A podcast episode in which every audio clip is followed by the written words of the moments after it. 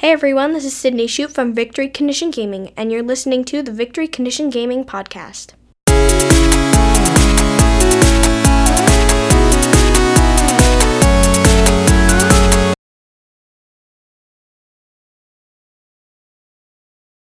Hey everyone, we're learning a new RPG tonight. Let's learn about Afterlife, the RPG that's coming up from Angry Hamster Publishing. And leading this whole actual play is Liz Chaipraditkul from Angry Hamster. Liz, thanks for coming on and uh, and doing this actual play with us. Thank you so much for having me. I'm super excited. Yeah. Um, now, if folks haven't heard about this game because it's coming to Kickstarter next month, is that correct? Yeah, it's launching on the 1st of May, actually. The 1st of May. Wow. Very cool. Very cool. And also, uh, let's just introduce our players while, while we've got a chance. Um, to my left, I've got Alan Bahr from Gallant Knight Games. Hi. Thanks for coming on, Alan. Next to Alan is Amanda Kahl from AgeOfNight.com, the popular web fantasy fantasy web comic. I almost got that right the first time, but uh, you know. Hello. And last but not least is RPG player extraordinaire Morgan Nuncio. Hi guys. Thanks again, Morgan, for coming on the show. We love having you. Thanks for inviting me. Absolutely. That's basically the best intro. like we got Amanda makes a comic, Alan makes games, and you play RPGs awesomely. Like there's all these really cool adjectives. That's that's True. pretty much yep. Woo. But now, now it's my chance to just take the show. I'm going to just grab a hold of it, and I'm going to hand it over to Liz and let Liz be in control. Liz, here you go. Here's VCG for you to do whatever you want with. In that case, no. oh geez. You're fired, Doug. No. Oh, I knew this was coming. Um, awesome. Okay, so today we are going to play Afterlife Wandering Souls. Um, I should have said this at the start, but if you want to know more, you can go to angryhamsterpublishing.com forward slash afterlife. Um, If or were- you can just keep watching. we're or if I was a good host, I would have a- actually led with that and told folks where they should go. But that's okay. You did you did a wonderful job of picking up my slack. I mean, after we get off this broadcast, I'll explain to you why you're fired, and that's one of the. You know. all right, it's all right. Wait, we can fire Doug. No, she has control that she only can fire, fire him. he gave me control of the show, so This is now the Liz show. I like it. a little bit of power going to my head, just a little bit. um, right. So we are playing Afterlife Wandering Souls today. And the premise of Afterlife Wandering Souls is that your characters have died. But you didn't go into nothingness, you know, the great black void of non existence. You didn't go to heaven, you didn't go to hell, you didn't reach nirvana. Um, instead, what happened is you took a very long, dark boat ride and you were dumped off in an endless desert called the Tenebris, the darkness, even though this is a scorchingly bright desert, um, which you wander with your crewmates. And your crewmates are the fellow people who were on the boat ride with you. And what you basically do is you wander through different planes of existence known as limbos in order to try to gain resonance. And what resonance is, is resonance for wanderers, because that's what your players are called, is memories. Because you can't actually remember anything about your past life. So you're searching for memories of who you once were to eventually find your end.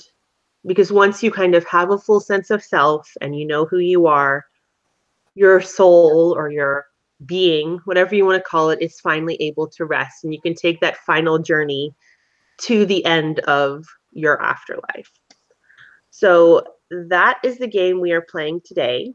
Um, so it involves going into really weird, strange, macabre worlds and then reliving pretty mundane, sometimes memories of what humans would have. Um, and we are going to be playing in one of these such worlds, which you guys are going to help me build actually because I'm a lazy GM and I like to make my players do all the work. I, that is why I've created a game where players must also roll everything and I must do nothing. Um, but first, we're going to talk a little bit about your characters. So, for everyone watching, I actually made some pre-generated characters for everyone here because um, because character creation actually happens in game for Afterlife. So normally it would be an entire session where all these lovely players would take a boat ride from the world of the living to the world of the dead and they'd roll up their characters and we'd do some role play. We're not doing that today. They're playing with pre-generated characters, which means they need to fill in a bunch of information for me. Um, and I am going to pick on I think I'm going to pick on Morgan first because I see your character first in the character keep- keeper. I'm so sorry. It's lovely, okay. lovely. No. Bring it. Um, so first of all, tell me a little bit about what Echo looks like. So what did Echo look like when she took the boat ride? How did she find herself? Um. Ooh. Mm. oh, I hate going first. uh, she, um, tan skin, dark eyes, dark circles, um, heavy dark hair. That's sort of sort of dirty. Her clothes themselves are pretty dirty too. Like she hasn't changed much. Um, sort of like worn and torn a bit. Okay. And she Yeah. looks tired then too. You said dark circles. Yeah, or someone who doesn't sleep much, or someone who's been through a lot. What was your reaction? What was um, what was Echo's first reaction? Then actually, I'm interested to the boat. You know, like learning that she was dead. Was it a relief? Was it uh, terrifying? It can also be terrifying. Um, Yeah. Yeah, it definitely could be terrifying, but for her, I, I think, I think it was a relief. Okay. Um, so you just kind of get this sense of relief that washes over you, at least before you step onto the Tenebris and you realize that you are kind of doomed to wander an endless desert. Um, One of the things that every wanderer has, and so each of you has this, is something called death marks. So you have kind of these nine sigils which are on your skin, like tattoo like markings.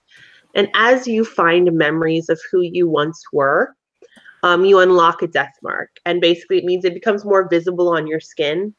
Um, mechanically, it means that you get a cool power you can use in game, um, which we will deal with later in the game.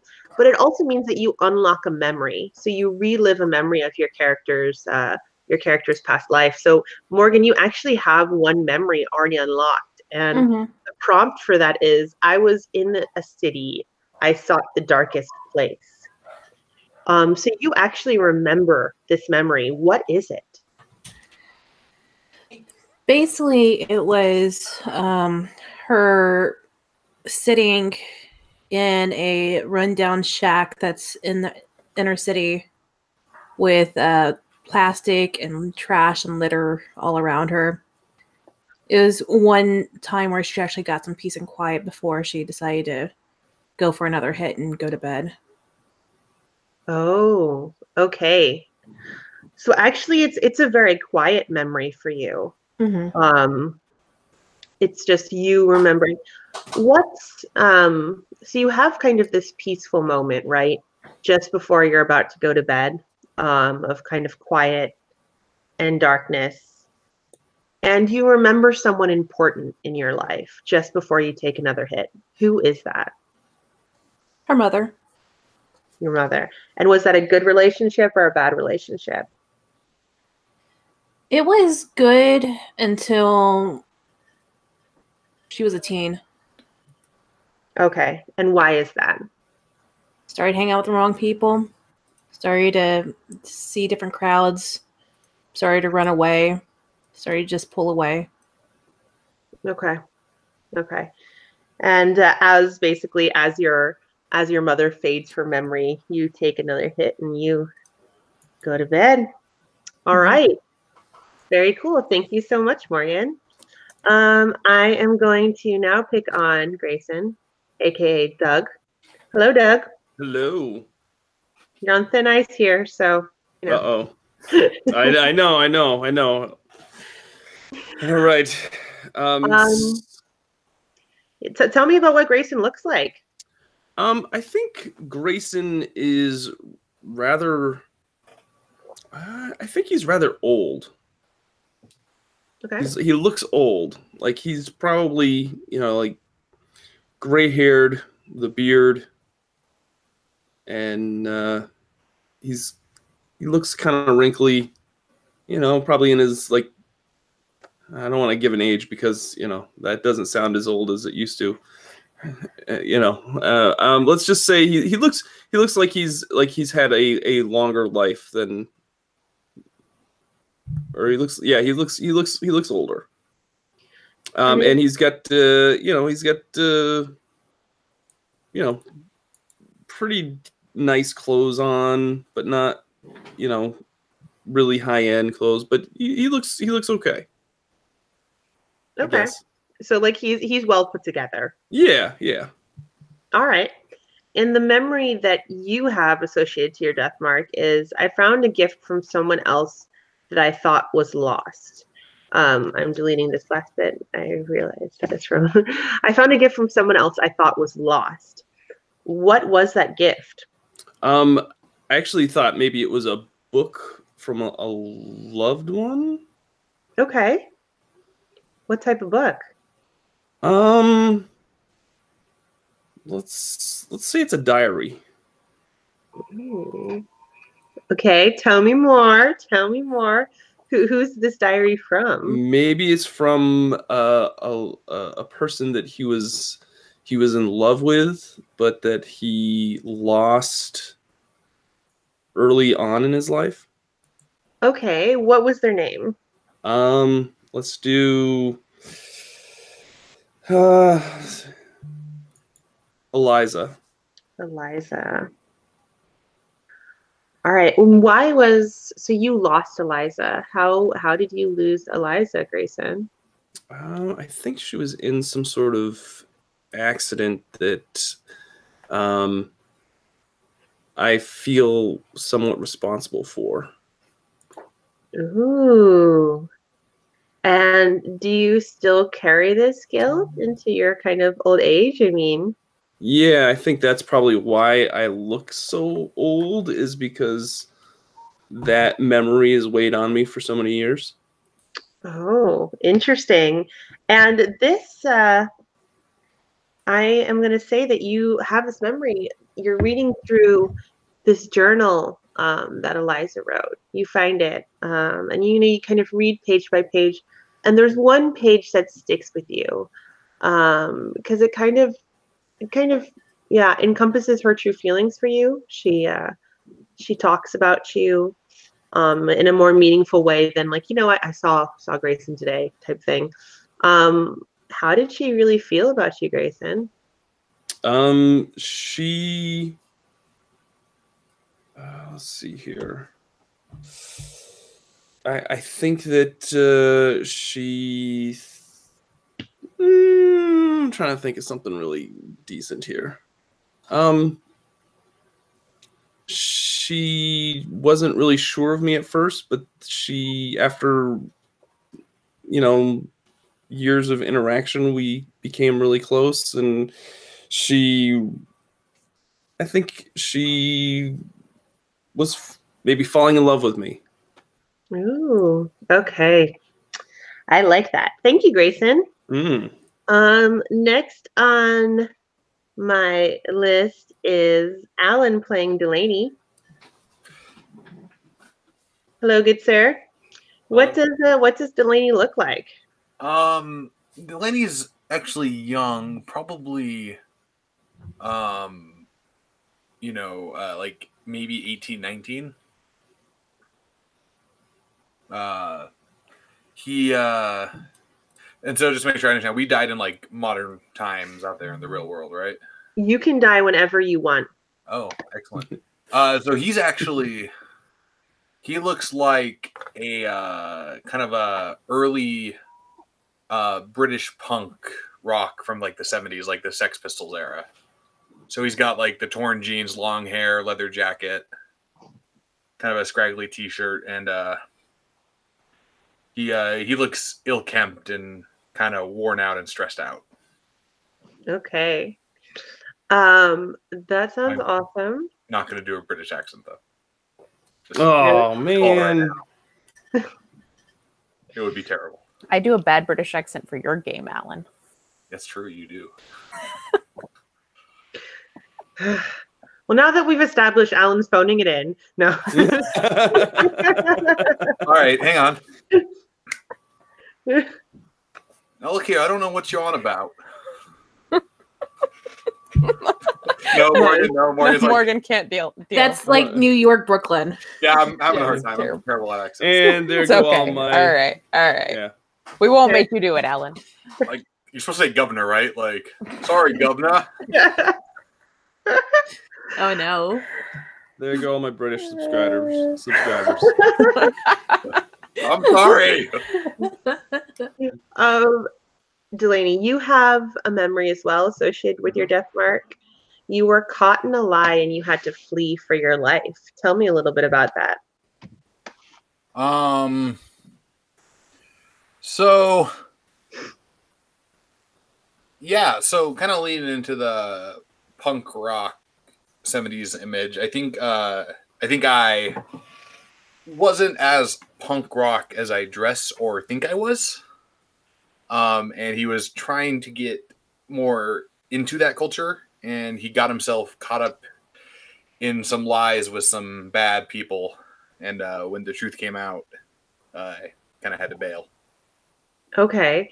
Um, what type of bad peoples were they? Like, I mean, was this like kind of a club in London run by unsavory folk type thing, or Um, yeah. So he's uh he comes from a a blue collar family, and uh didn't want to didn't want to do the dock work like his dad did, and so he uh kind of got involved in some uh drug running. Uh, with a drug running gang that operated out of a, a punk club in London. okay, and you had to flee for your life. Why was that? Like, was this because of something you did wrong, or did you see something you shouldn't have seen? Um, no, I've been skimming off the top because my dad's sick and dying, and I've been trying to cover his medical bills. Oh, And uh, when they confronted me, I basically cut and run, so they couldn't kill me. okay. So you skimmed money off the top of this organization um, to pay for your dad's medical bills. Mhm. Um, my question is, um, because you ran to save your life, Oh, yeah. obviously. Do you know what happened to your dad? Probably not. I'm probably trying to find out. Okay. So as yet, you don't have a memory of what happened to your father. All you remember is running as far and as fast as you can. Yep. Sounds good. And finally, we are going to Quinn, played by Amanda. Yay! Tell me a little bit about what you look like, Quinn. So mm, Quinn is going to be a middle-aged lady, so she's in like her mid forties, and That's not middle aged, Amanda. okay, what is middle-aged, Doug? When does middle-aged start? I don't know, but it's not mid forties. Okay, I'm sorry I made you feel insecure.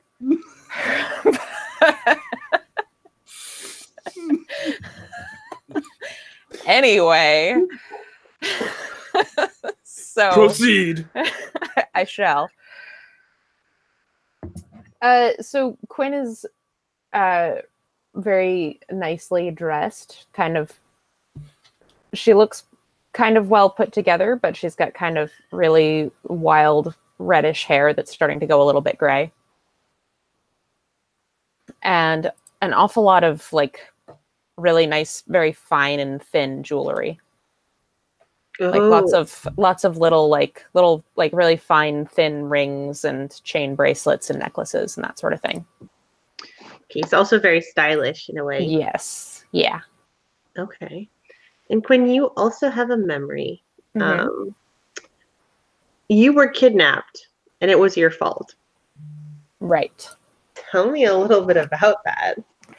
right so uh Quinn also passed some time longer ago when things were a lot harder and kidnapping was a lot more common among people of better means and better social standing. So a lot of family members of rich and powerful people were frequently kidnapped. And she knew that this was a risk and had been told many times by her family not to wander off away from bodyguards and away from home, but she was tired of feeling shut in and not getting out and getting to do anything and snuck away and that's when it happened. Who uh, who kidnapped you? Um it was an organized crime family that had kidnapped her who were just trying to get a little bit of extra money for uh, ransom. Okay. Um, do you know what ha- did you escape? Um, I actually don't remember what happened as far as if I got away or not. I just the last thing that I can remember from that memory is being held captive with them and wondering what I was going to do. All right.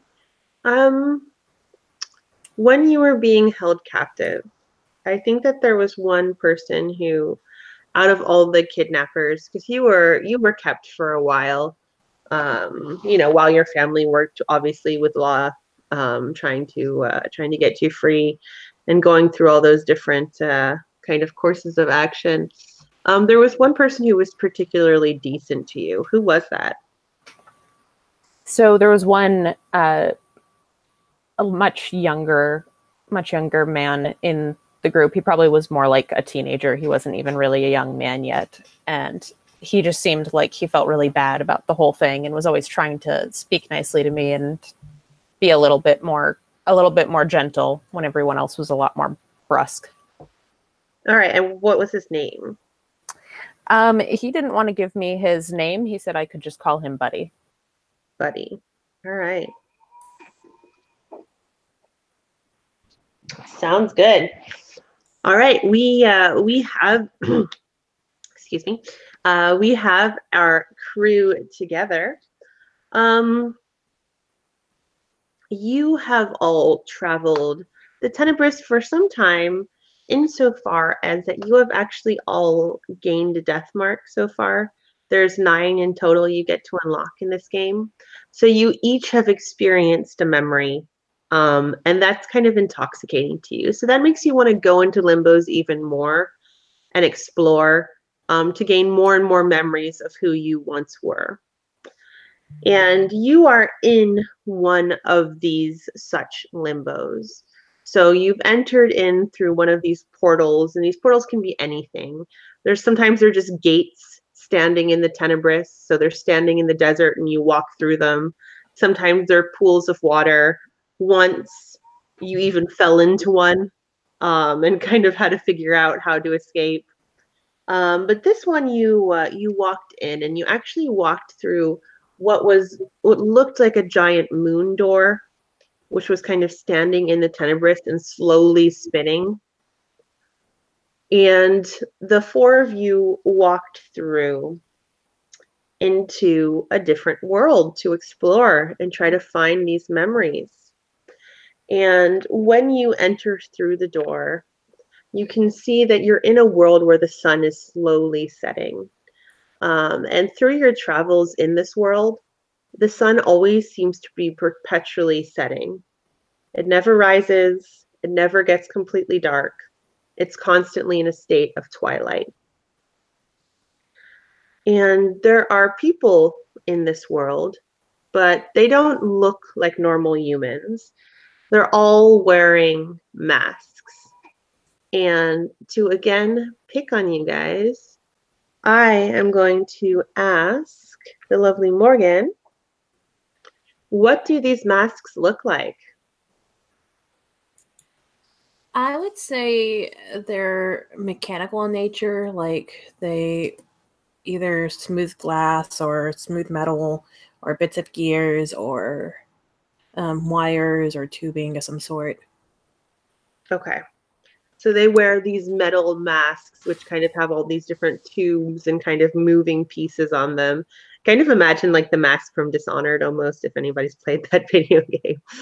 Um, but I see it. Why are they wearing these masks? Oh, I'm I'm still answering this question. yes, you are. I'm, I'm going to keep questioning you, man. Okay, cool. That's that's fine. Uh, um, I want to say there's a thick smog to the air, like a thick, mm, like maybe like the air is just a little heavier. Okay. One reason or another, like maybe it's not like smog or pollution itself. Maybe it's just like, you know how Venus has heavy clouds because of a different sort of like, what you call it. But yeah, the- Okay. the elements. I don't know.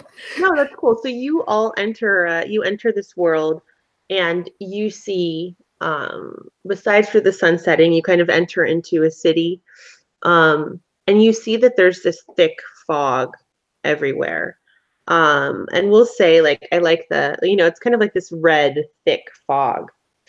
Um Grayson, aka Doug, what do these people fear in the fog? Um, what do they fear? Um, maybe they fear. I was trying to think of.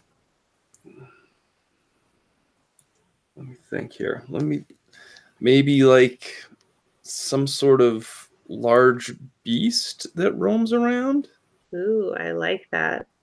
So those are large beasts. Does it travel with the fog, maybe? Yeah, we'll say that it does that. Okay. I like that. So actually you you all come into this and you see in the distance that there's a large bonfire.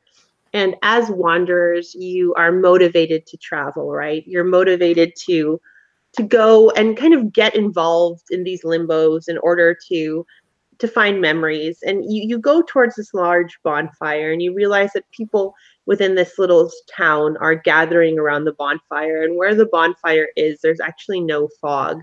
So you all kind of like step into the fire and out of the fog.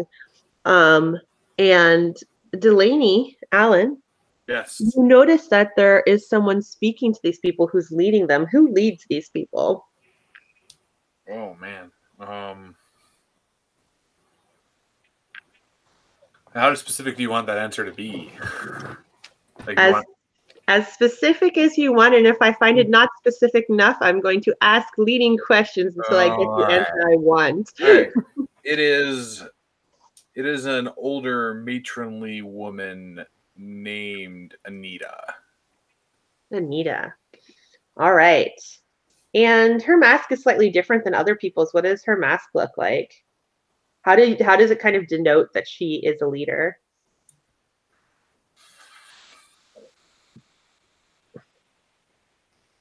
Um jeez. So I'm gonna assume I can get pretty metaphysical here, right? yeah yeah All right, cool. So it's got a halo of glowing diamonds that floats about eight inches above her head. all right halo And of glowing diamonds They uh they sort of oscillate between a rainbow pattern. Awesome.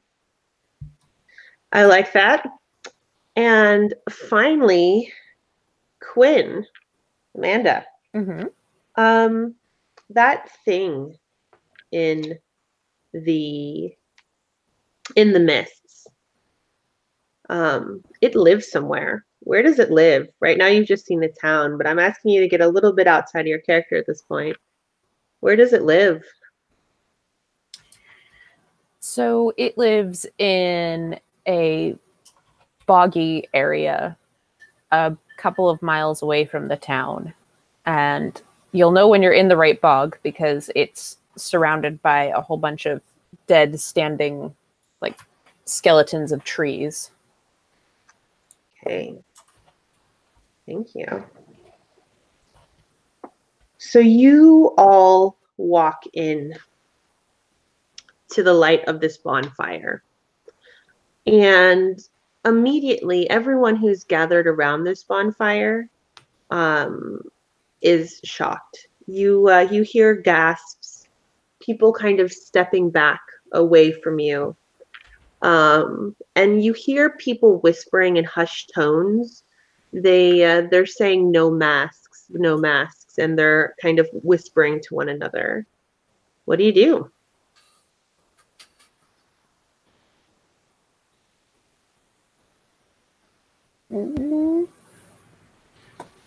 Hmm. I. What, what, You started making noise first, Doug. What, what are you Um, doing? I'm going to. uh, I'm just going to uh, look at look at the others and kind of look puzzled as to why. What, like what? What should we do? Like what? What? What? What? What? What do you think's going on here? Everyone here seems to have one of these masks, and we don't. I suppose we should ask if we can get some. Sure.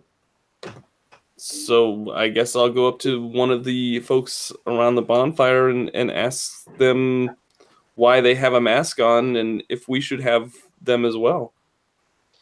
Um, you walk up to uh, a man um, who's nearest to you, and he kind of like he kind of um, jerks backwards in fear a little bit as uh, as you walk uh, as you walk towards him, and uh, he says, uh, uh, "Stay back! I, I I I don't want any trouble." And I'll, I'll say that uh, we we don't want any trouble either. What can can you explain what's going on? Uh, he he looks he looks around uh, and he says that it, it's bonfire night Interesting. Interesting. We're we're not from here. Could you explain what is happening on bonfire night? We're we're strangers in this in this area. how did you get through the fog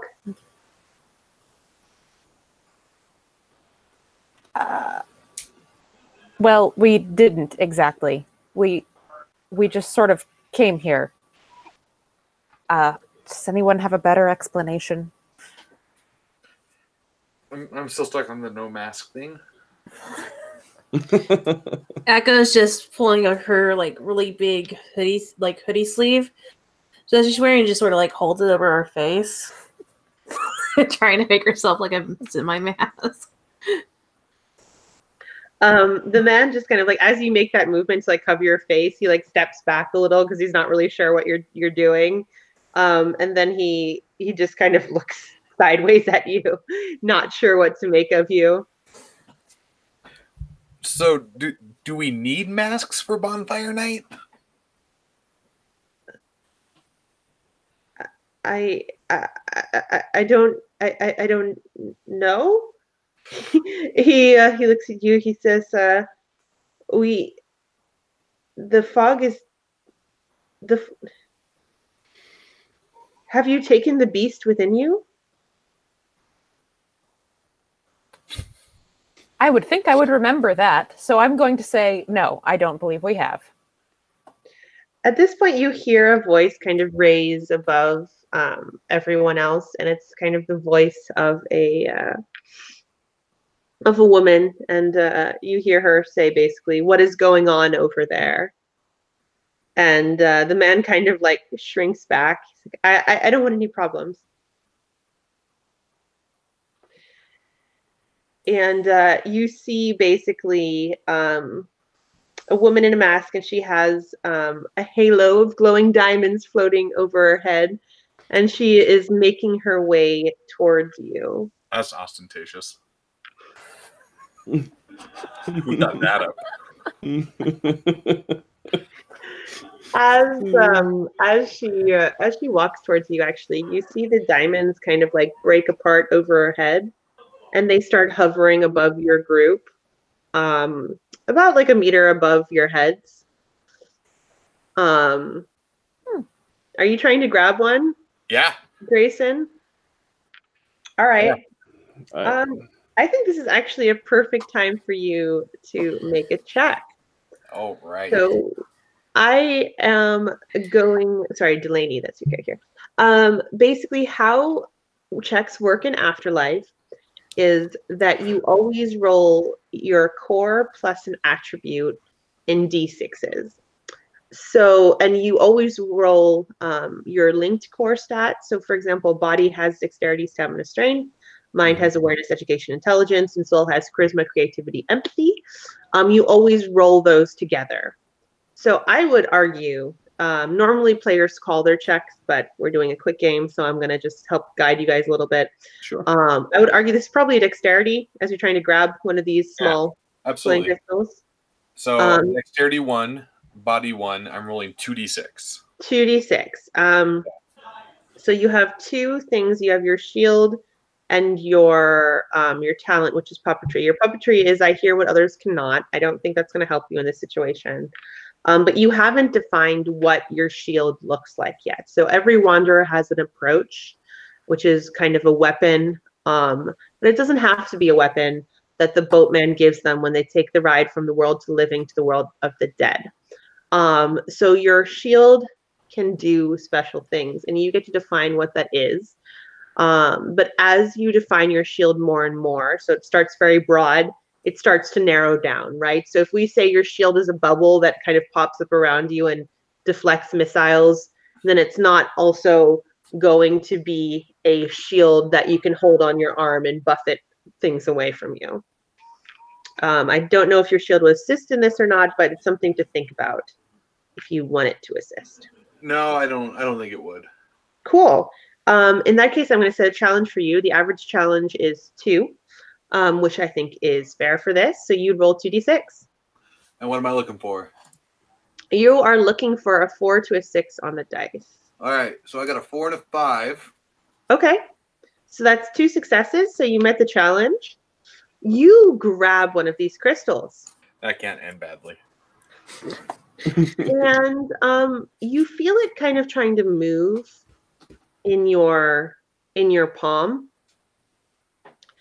And you're uh, you're holding it and you're struggling with it but at one point it kind of just stops. And you see that his um you guys see that delaney's hand starts to glow. And as the woman um anita she gets closer and closer his hand starts to grow brighter and brighter. And uh, oh, sorry. Do you Yeah, want to say you- something, Deb? I, I- I was gonna tell tell the kid to uh, maybe maybe let go of that because it doesn't belong to him. That's that's that's that was what I was gonna say in character and kind of get after Delaney for taking this lady's floating diamond. Yeah. Well, you know what? Nothing belongs to anybody. Uh, youngsters. Um, you, uh, as uh, you kind of have this exchange, the woman steps up to uh, the four of you, and she makes a motion with her hands. Um, she kind of pulls them over her head and puts them down to her side, and uh, she says, uh, "Greeting, travelers.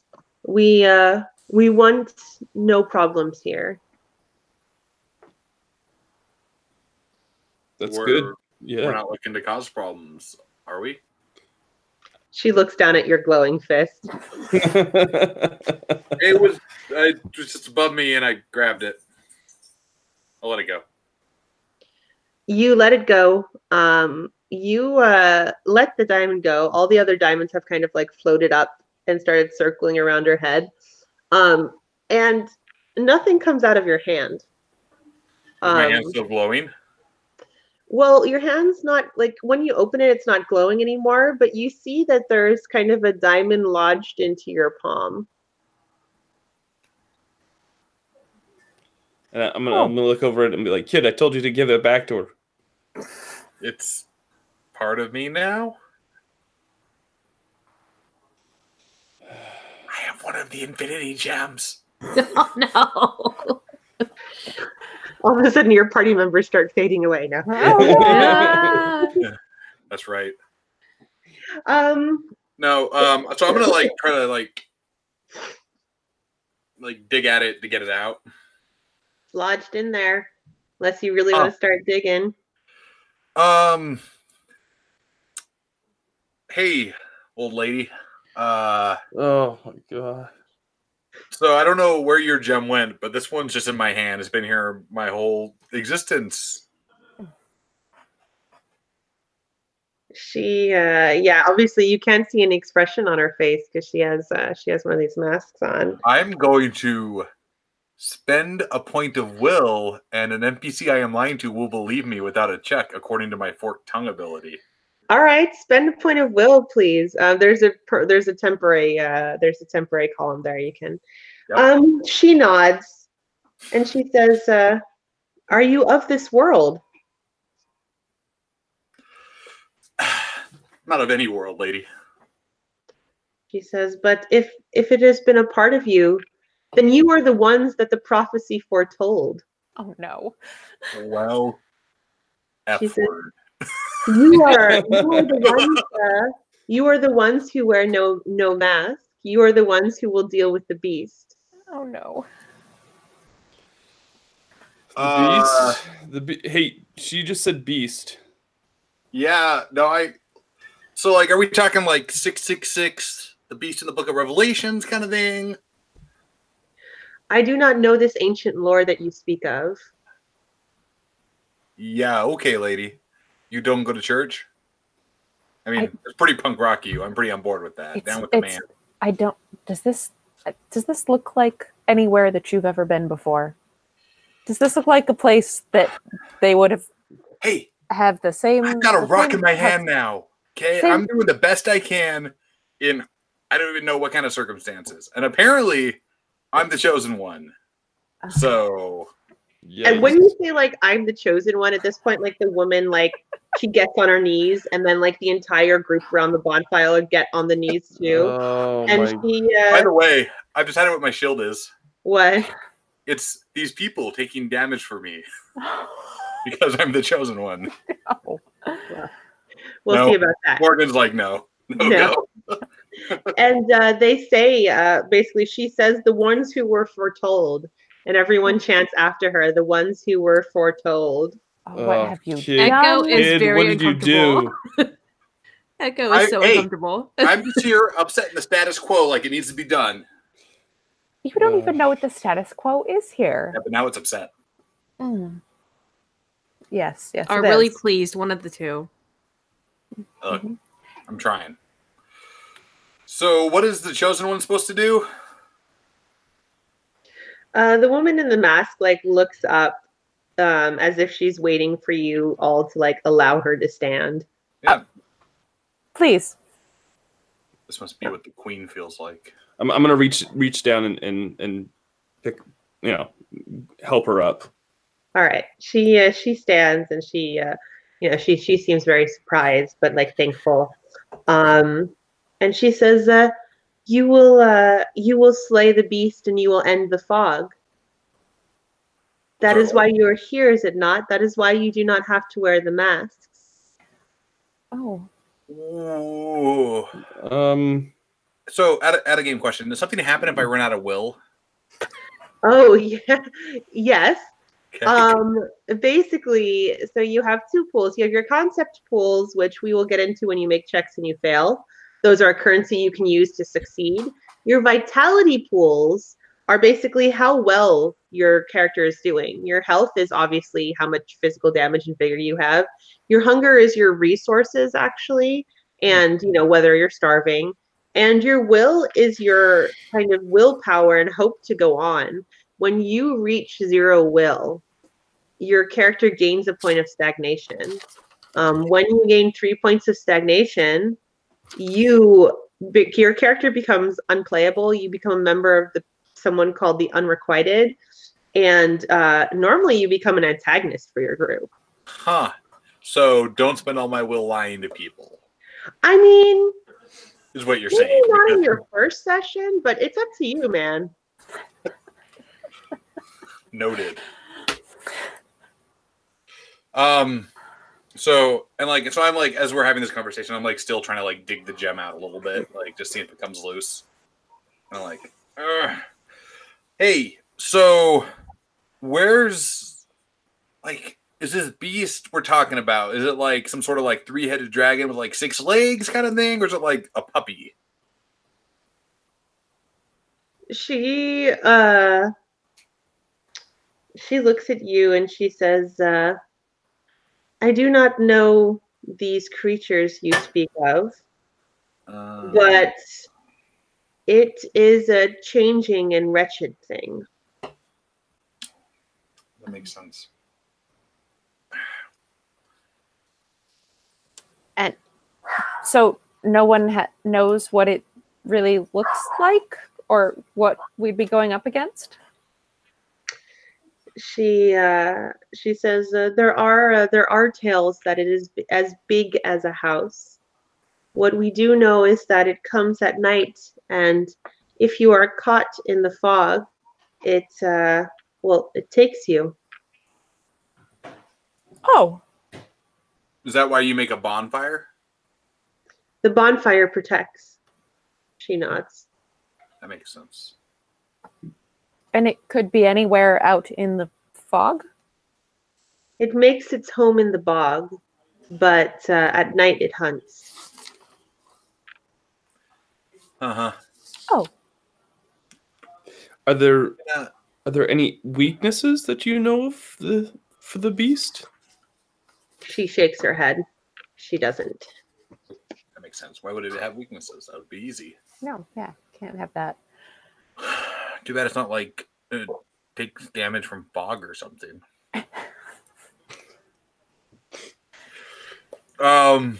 Yeah. Uh. So, lady sage person. Uh, me and my fellow chosen ones are gonna have a conversation. Can you give us a second? She says, "Of course." And like you know, she basically makes people clear rooms so you guys can have a conversation. Uh, we were just gonna walk the other. Uh, whatever. Sure. hey, get in here. So the way I see it, we got like two choices. One, we just kind of bail. What? We can't do that. Where are we to build to? I just like not here. Okay. Look, I learned a long time ago that if you don't want to do something, just don't be where that thing is happening, and you don't have to do it. And that's probably why you ended up here. No, I ended up here. I mean, I don't remember actually. Uh, running and so it's complicated. Well, these people Mhm. are now relying on us, so now we have to Aren't- do something. They, they seem to have a good system, right? With the whole masks and the bonfire and the beast in the darkness. Like, I feel like They look they've a terrified. This isn't solid good. status quo that doesn't need our intervention. I Are you? thought Are you? we- you go ahead. I thought you were all about upsetting the status quo. That's what you're always going on about. Well, some status quos are good. Are you afraid Mm. of what's in the woods? Yes, absolutely terrified. I don't want to be a chosen one. Look at me. I mean, that diamond chose you, obviously. The diamond. Yeah, that's how that went. Mm-hmm. It was all like, I'll just fly into your hand and you'll close your fist real tight, and now you're the chosen one. Definitely wasn't anything I did. Well, maybe that's how chosen ones are chosen. What do we know? I don't. I feel like not that. Well, I believe everyone else here has decided that we are going to pursue defeating this beast. Hmm. Look, Yes, it's because you all are old. we're that- not. What, excuse me. I am in my mid twenties. I don't know what you're talking about. all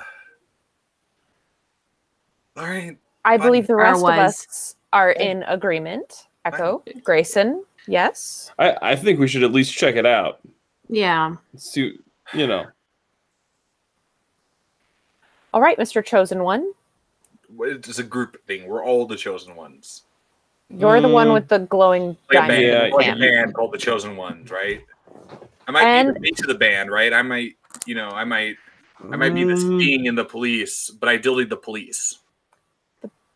Like, I don't have a solo career. I can't just What's go out the there. and law music. enforcement have to do with this?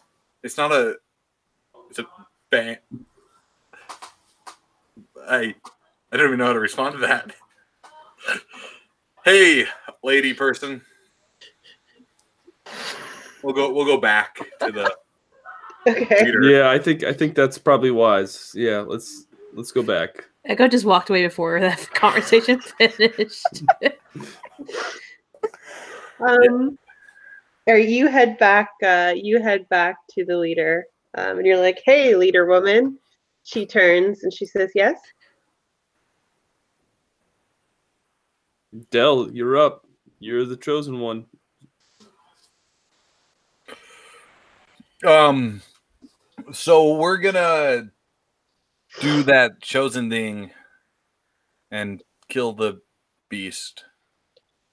She says, uh, "Oh, th- thank you, thank you." And uh, she she she uh, she leans uh, like she she kneels again, and she says, "The ones who were foretold," and everyone kneels and says, "The Hey, ones okay. who were foretold." We're gonna stop with the kneeling. No more kneeling. New rule. Of course, of course. I'm so sorry. She stands up. No, don't apologize. Oh my. Look, all right. We're just like you, kind of. I don't actually know if we are, but I'm gonna go with yes. She says, "Will you deal with the beast now, then?" I mean, yeah. What do we do? Just like wait in the dark until it attacks us? She says, uh, "Well, It seems like a terrible plan. Let's just stand here till the enemy gets the drop on us. d- do you not have a plan of how you're dealing with the beast?" Hey, lady, I just found out like two minutes ago I have to deal with the beast. All right. We uh, came here without any sort of uh, weaponry or anything to take on such a creature. Do you have anything that you could lend us? Um, she uh, she makes a motion, and basically people go to the bonfire and they pull out some torches for you. Oh, yes, burning So- stick. If Yes. I've got a shield, doesn't Grayson have a sword? Yes, Grayson. Uh, Grayson does have a sword, and we haven't defined what that sword looks like. Is it actually a sword that chops things and kills things, or is it a different type of sword? You don't have to define it yet if you don't want to. Uh, let me think about it for a little bit. Cool. Um, but basically, she as as the people pass you um, pass you the torches, she says the fire protects. Good. Thank you. Mm-hmm. Now we have burning sticks. Feel not so great about this plan.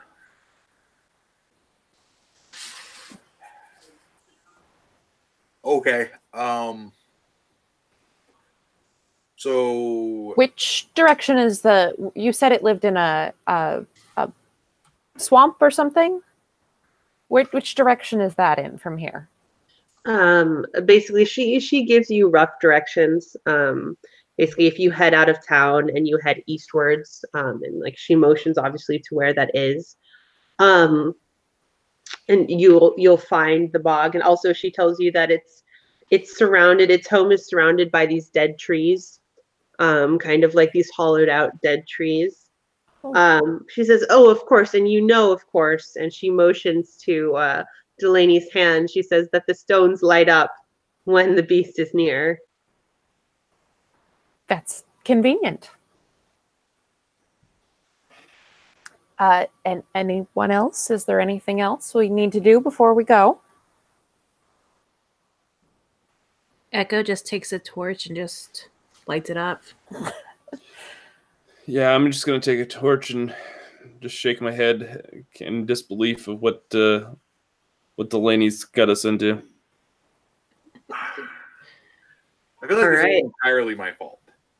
It's pretty All much did- a it's pretty much hundred percent your fault. Create the NPC with the glowing stones, and then steal one of the stones from the NPC I created, and then hold it and not give it back. But that was it. Not my fault. None of this was your fault. I'll just yeah, just happened at you. Story of my life. All right. All right, so um, do you do you all head out towards uh towards the um towards the uh towards the bog with your Yeah. torches? Yeah. All right. You all head out towards um, the bog, and the the torches do help to an extent, um, in which they kind of ward off this fog. Um, oddly enough, to about like a meter or so away from you, like a meter in diameter. So you kind of have this little buffer zone um, as you start to travel.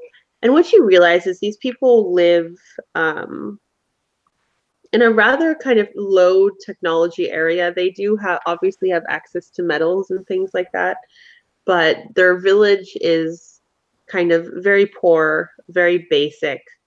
You don't see any electricity um, visibly, um, and you make your way down this winding road um, through this thick red fog in the twilight. And as you're traveling, actually, Echo, um, you smell something familiar um, coming over, like wafting through the fog, actually. And you get that feeling that you used to get when you would use. Um, it's almost like a it's like a memory, and it starts tugging at you and kind of calling you towards yeah well kind of to break off the path that you, that has been set in front of you it's familiar and you feel it yeah you feel it calling to you Yeah, as soon as she smells it, she sort of just stops dead in her tracks and just stares in the direction that she thinks it's coming from. And then bites her bottom lip and started just, just um, scratching her arm a bit, like tugging at her sleeve, and sort of looks to the group, just thinking and sort of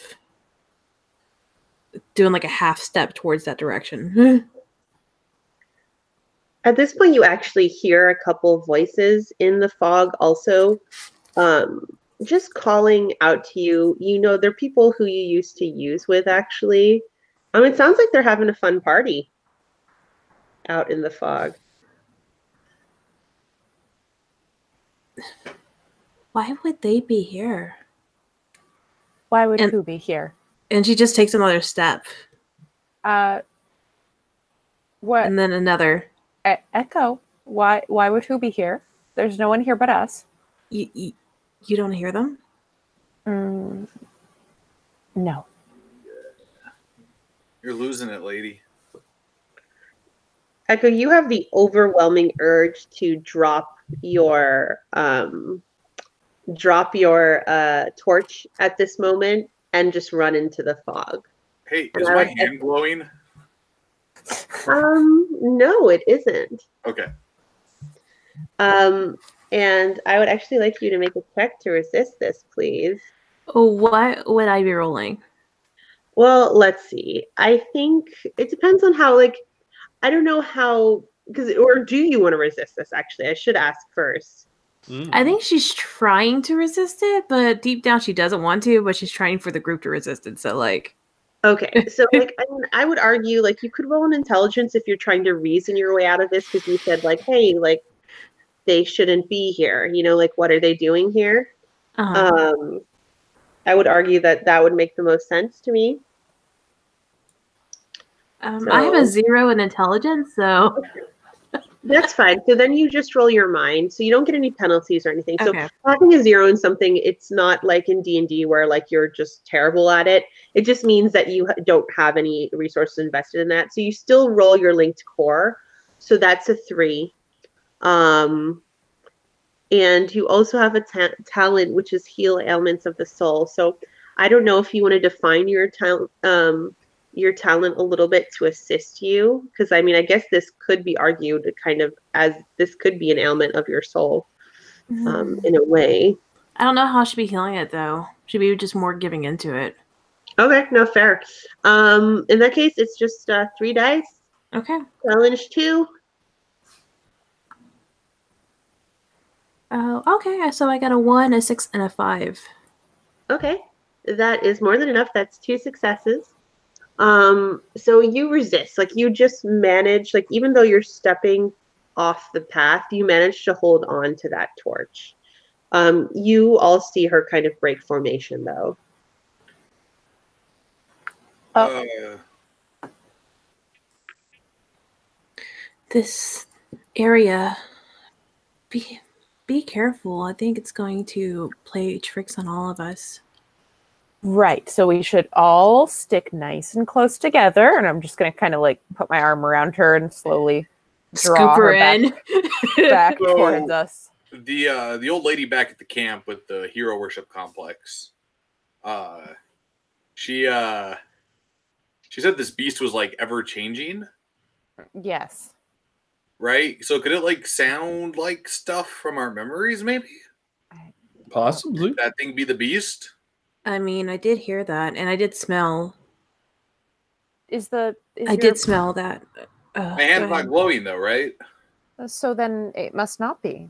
so Maybe it's something else out here. unle- or do i like need a whole set of gems to like make it glow Well, she said it would glow if it was nearby. Maybe it's broken. Well, it, this noises It and voices weren't nearby, so maybe Hmm. that's why I didn't set it off.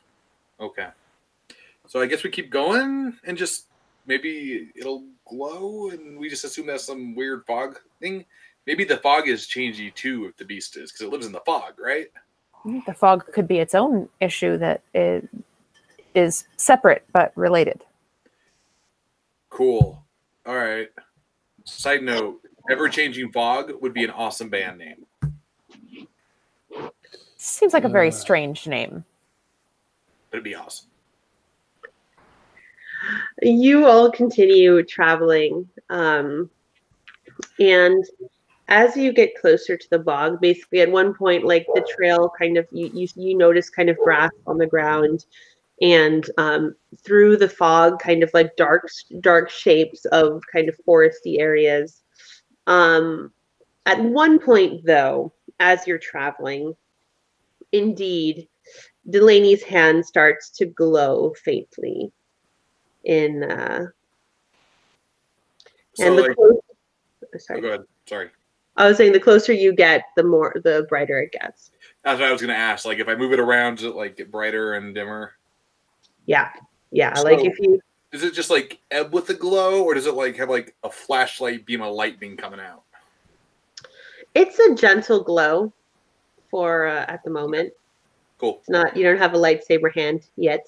I'm Ah.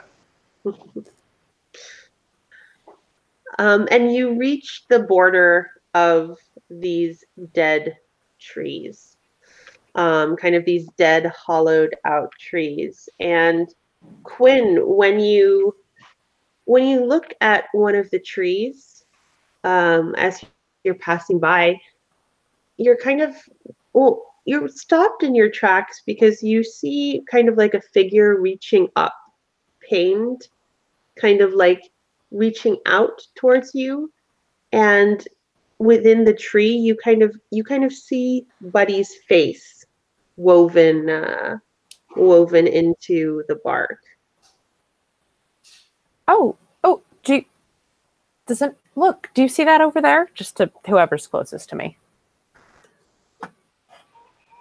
and you hear kind of like an echoed pained cry of uh of him calling out to you Oh my goodness, someone's someone's in there. You, Don't, don't. but there's but there's someone over there. Don't you see it? No. There's nothing there.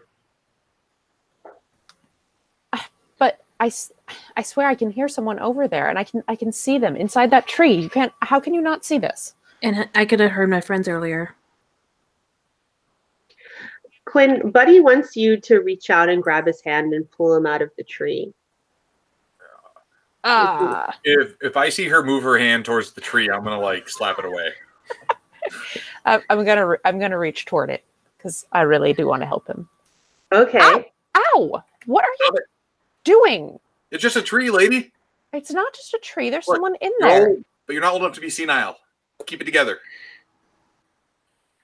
um you hear basically he you see from behind because like delaney has come up in front of you like he's gotten in your face you see like closely you see tears basically kind of now streaming down buddy's face as he just like you see his fingers kind of desperately reaching for you from behind Delaney. No, I'm telling you that there is someone in there and I need to help him. If I look, do I see anybody in there? You turn around and you see a tree with a branch. Uh huh. Yeah, it's just a tree with a branch. I promise. This place is just messing with our minds. What? How can you be sure? How can you be sure it's not messing with your mind and making it so that you don't see what's actually there? Okay, fair question. How many people see a tree with a branch? Three of us. Okay, majority rules. Basically, you see now the bark is starting to like come up around um around Buddy's mouth and kind of like pull back his cheek as he's being sucked into this tree. Um and he's calling Oh, that's horrific. calling for you. No, I I can't I can't just stand by and do nothing with all of you. I, even if you can't see it, I promise you there's something over there, and I'm gonna Hey, try to Gra- Grayson, shoulder. can you help me, Grayson? shoulder past Right. Delaney. At this point, I think I'd like an opposed check from the Oh, both boy. of you. Um. Okay. So I've also decided what my shield is, by the way. Now. Oh. Okay. Nice. No, no, no. So it's, this is cool. So the gem in my hand, like, does like almost a flashbang. Like it lets out a big pulse of light Hmm. That Okay. drives things away from me that are attacking me, like physically. okay. So are you saying that you're going to blind your crew member? Well, I, I figure it fades pretty quickly. Okay. yeah, well, I mean, like, so do flashbangs, but I, I'm not trying to blind her for the rest of the session. oh no, no, okay, yeah, yeah, yeah. That's fine, that's fine. Like, Um, just, like okay. if she's rushing into me, it's gonna like just do a big flashy pulse. Right. So I think you both need to make a dexterity check. Okay. Okay. Um, I Alan, because you're using your shield, you get a plus one die. So you're using your approach. Um, and you both roll. Whoever gets more successes um, wins. However, we can add in something extra. You see that you have these lovely concept pools. Mhm. What you can actually do is, let's say, Amanda, you only get one success and Alan gets 2 You could spend a point, or you could spend two points of your um, your ferocity in order to get three successes. So You can outbid one another. Ah, okay. So, how does how are ties determined? Um, if ties are determined, it's a new round of checks. Oh, okay. All right. So I have three dice with my shield. All right. Um, I will clear the board for you guys. You both can roll. Oh, oh, geez. I'm really glad you cleared that board. That was super helpful for me. Thanks. Do you remember what you rolled? I'm so sorry. yeah, I, I rolled a one and two twos, and Amanda had a one and two sixes. okay. No. I Um, hadn't I hadn't rolled yet, so that must Oh, have been something really? old. That was up my, that was that. Yeah. If they're pink die, they were mine because I set my dice to pink. Okay, so you what you the color? okay, Amanda, you can Yeah. now, and we'll see Okay. what you get. I'm Sorry about that. I was just trying to be efficient, and I was too efficient. I failed too. Okay. Wait, I Okay. just re-rolled, so whatever. Well, you have a you have one six. Oh, I made it. Then I'm turquoise. You're Yeah. turquoise. Oh, okay. I'm green. So all right. Do you want to spend any points, Quinn, to succeed? Yeah, I'm gonna try to spend a for well, I I have two ferocity.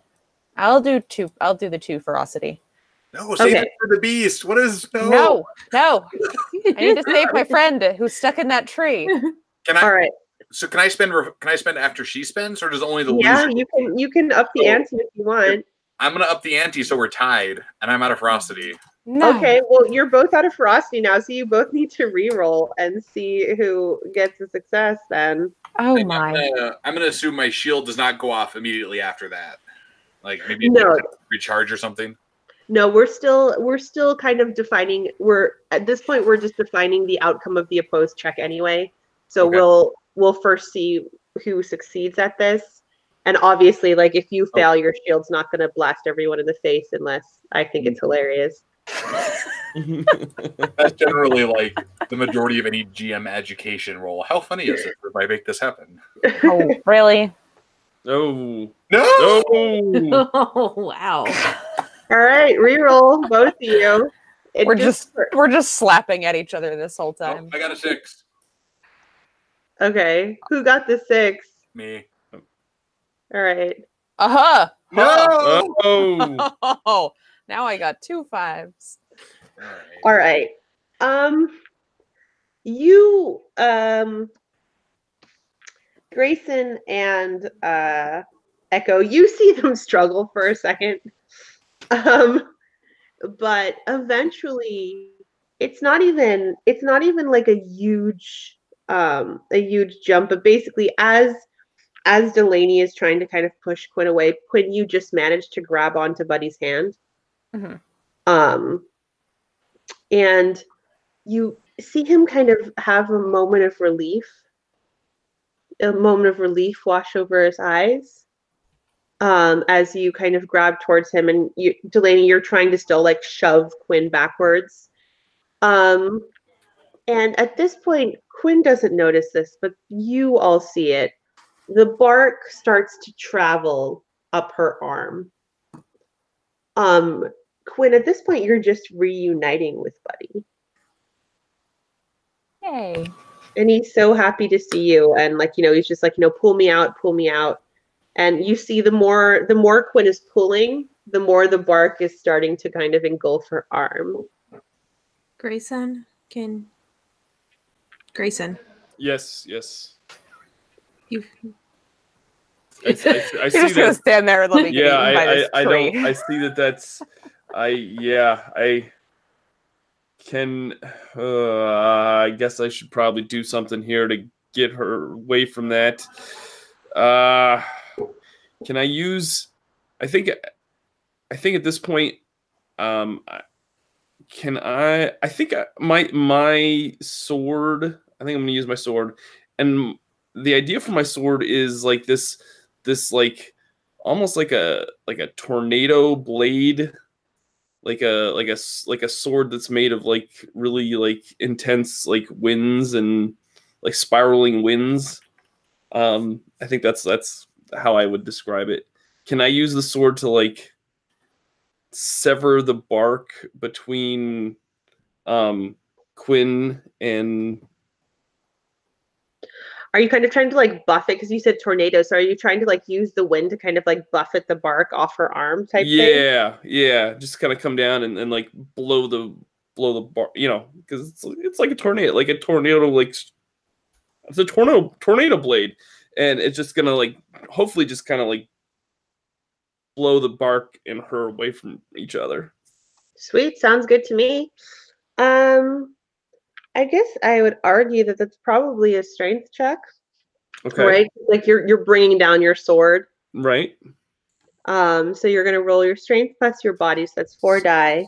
Four you get a plus one from using your approach, so that's five die. nice oh yeah oops i gotta use the so used to uh so five can we clear the table real quick or Oh yeah, clear it. Let's clear it. Okay. So five and then enter. How do I how do I roll it? Um, you do you see the little um box next to D6 up at the Mhm. top left? Mm-hmm. You just put in five D6, um, and then you click submit, and then it'll roll your dice for you. Submit. Where's the submit button? it's the red button? right Oh, underneath. it. duh. There we go. Oh no, none. Ooh. Ooh. Okay. So the challenge was two. That's the average challenge. Um, you have now failed your check. Um, you've got no successes. Do you want to spend points of ferocity to get automatic successes, or do you want to take your failure? I think I'm just gonna take my failure and save my since my party member, my my other part, part of the other parts of the party have kind of given up their uh, points. I, I think I, we, we're gonna need mine for later on. Okay, so at this point, one of the benefits of failing is that you get some mark advancement or experience. So because you failed a check in body, you can mark one um, experience point in body. Um, and because you failed, things get worse. So there's two options for things getting worse. One is that you can take damage to one of your vitality pools, So that's your health, hunger, or will. Or as a GM, I can introduce a plot twist, which I think is suitably cruel. Um, and I'm going to go with that one because I don't think it makes any sense for you to take any damage to any of your tools.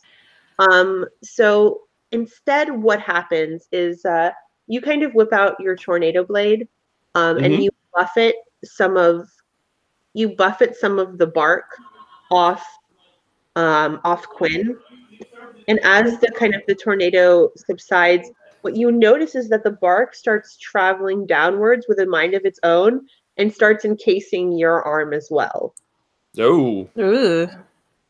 Um, also, at this point, I'd also like to say this isn't so much a plot twist as just, you know, you've gotten to the layer of the beast. Delaney, you notice your arm is glowing brighter. Yep. Um. Hey, team, chosen one. Um. We've got a, a beast incoming. You want to walk away from the tree? They kind of can't. And I like I'm gonna try to be like, I'm so sorry, tree, and like take my torch and just try to put it against the tree to maybe like burn it off them. Okay, so you just you just shove your your uh Right against the branch that's trying to eat their arms. Okay. Um, so Quinn, you um you're reconnecting with Buddy, um, and you're you're kind of pulling him out of of the Oh. tree. And he's you know, he's so happy to see you. Um, he doesn't know, you know, he's like, "Uh, why why are you here? Why am I here? Oh, it we'll we'll talk about all of that later. Don't worry about it. We'll just get you to safety first. Here, come come come on. You you have to help me. We'll get you out of here. All right. So you see Quinn kind of pulling deeper into the tree, and you grab your torch and you shove it into the tree. Um, and uh, you hear a screech. Um, not from Quinn at first, um, but you know Delaney's hand, like at this point, blows up. Um, the Like tree, literally explodes. like, like like like blows up with light. Oh, Um, I was like, I thought my hand just exploded. that was Conrad, but I'm not going to say that happened. um, and the tree, this dry, kind of hollowed out tree, just kind of explodes in fire. And at this point, Quinn, you do feel pain, um, because you see Buddy, Buddy scream as like just like his hair gets set alight and his entire body is engulfed in flame, and it starts traveling up your arm as well. Ah! Um, you two, um, Grayson. I'll give you. I'll give you guys a chance to react though before I do a lot of damage. You still have a chance to kind of get out. hey, hey, I'm glowing. Hey. They're they're getting about to be on fire, so uh, yeah, well, the beast is coming. maybe the tree is the beast, and like I don't think so. Yeah, I'm paying. I'm I, I, I'm paying Delaney absolutely no mind whatsoever. I yeah. oh geez, how do I stop this? Oh no! now I'm now I'm gonna just be trying to slap the fire off of Buddy while I'm still yanking on him. Okay, so you No. don't let go. No! Oh no! So Mm. Mm. I have a kind of a crazy question. Yes. So my fork tongue ability only applies to NPCs. I realize that. Yes. Oh, yeah. But- Like if if uh if Amanda and Doug are cool with it, I'm willing to spend the will to convince them that this is solved and they should walk away from the tree. Um. They seem pretty far gone. I could use their help when the beast gets here and eats me. Which I'm assuming Cool. is how that's going to play down. If they're if they're okay with it out of character, I'm also cool with it. Yeah, that's why I'm Yeah, that's fine. Yeah, that's fine. That's fine. okay, I will spend the two will and be like, hey, it's all good. We solved it. Buddy's safe. You did a good job. S back away from the tree. Okay. Um. You when when he you know kind of you, say it's solved um and you convince him of this like um you were already i guess grayson like you weren't kind of part of that like that image yet you know what i mean? You weren't part Right, of that right. fantasy yet. So you're able to kind of like step away and get like these things off of you but quinn is pretty deep into the tree at this point. So quinn i'd actually like a check from you. Um y- you've snapped out of it right Mhm. um you kind of see what's in front of you you realize that it's a tree and it's not buddy even though it's it's hard to automatically come out of it right? Like you're kind of fading in and out of like what the heck is happening. Right. um but you're going to need to pull yourself from this tree. People can assist. I'm going to argue that alan already gave you a plus one die um as an assist but if anyone else wants to as well like just pull Yeah, um, Um, I was gonna have I was gonna have um, Echo just grab her and try to pull her back. Okay, cool. So Echo gives you a plus one. The only thing to assisting is that if um, this person you're assisting fails, you all take the consequences. Can, can, Um, can I use my ability that once per session give a crewmate a plus one to one of their concept pools? um, yeah, like I mean, I would wait for that because the thing is, is that concept is something that you can spend if you don't. oh, make yeah, check. it's not the okay. Yeah. So like Yep. if um if doesn't make her check though, that would be great for you to do because right. then you could give her a plus one. Um, so you get a plus one die from Alan. You get a plus one die from Morgan. Okay. Um, and then I think it's pure strength, man. Just yanking yourself out of the pool, out of the. That's okay. That actually gives me a pretty decent pool to maybe not die. All right, let's see what happens. Yay! I get three successes. Nice. Okay, Three successes. Oh yeah, it's four and up. Sorry. Four's up. Yeah, Yep. four and up. sweet. Um, all right, you pull yourself from the tree. Ah, Um, and the ashes and kind of fiery bits of bark fall to the ground, and you pull yourself from the tree to kind of yay. Turn and see that behind Delaney, there's a giant beast. And this creature is basically made of like a kind of a mix of veins almost. At first you think that they're tree roots, but you realize that they're they're kind of glistening in the dark.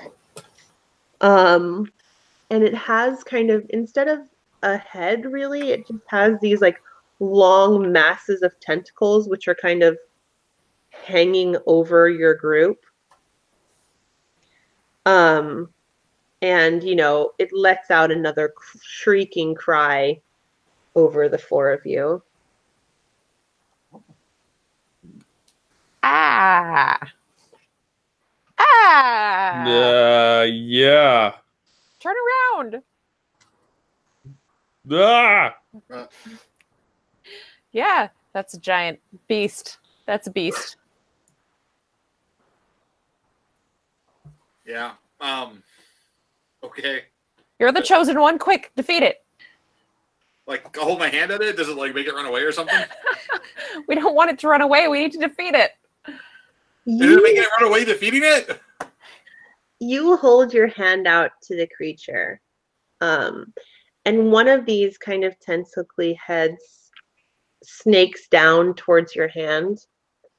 And as it snakes down, something kind of works its way through all the veins and pushes itself out.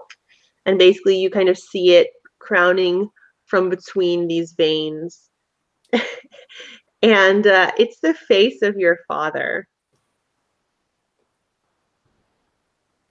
And uh, Hey, it Dad. uh, it kind of looks at uh, at your shining hand, and it kind of laughs and it says, uh, "Oh boy, when will you learn?"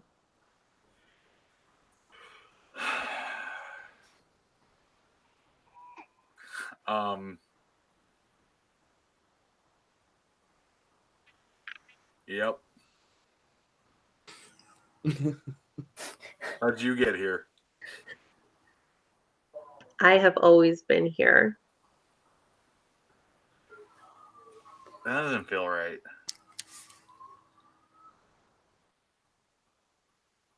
Why did you leave? Like, you mean home? I uh, I missed you. Yeah, I mean, it wasn't on purpose. You I, broke my uh, heart. You know trying to- that, right? Uh, um. Yeah, I'm sorry. I was just trying to get money to pay for the doctor bills. And you're gonna lose the the flat. You were you were always such a good boy. You know you didn't have to take on that burden, don't you? You couldn't even leave the house. Like, yeah. Look. Um. Yeah. Sorry. It's uh it's okay. I uh I don't blame you. I just miss you. I wish you would come home.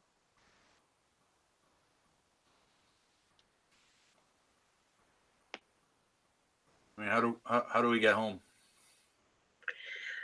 Um, you all see this conversation happening um, between Delaney and you. You see the face of an old man, right, come out of this creature. Right, right. Um, as it's kind of distracting Delaney, though, there's a couple more tentacles which descend upon your group and start attacking.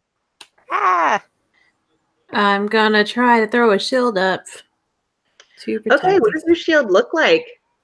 I think it looks like a um I guess going off of what killed her, she's it's gonna be what what happens is good it's she's gonna pull her hands apart and it's gonna be like just a thick silver f- like like vape of fog. Oh, cool. Yeah, like a cloud of like um smoke. Okay.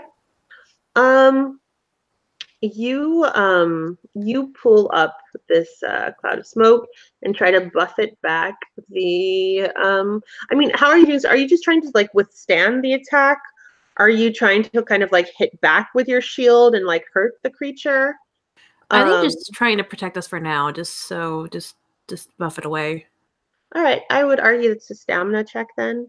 Um and you get a plus one for using your shield.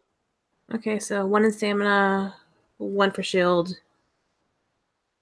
Then yeah, and then my two for body.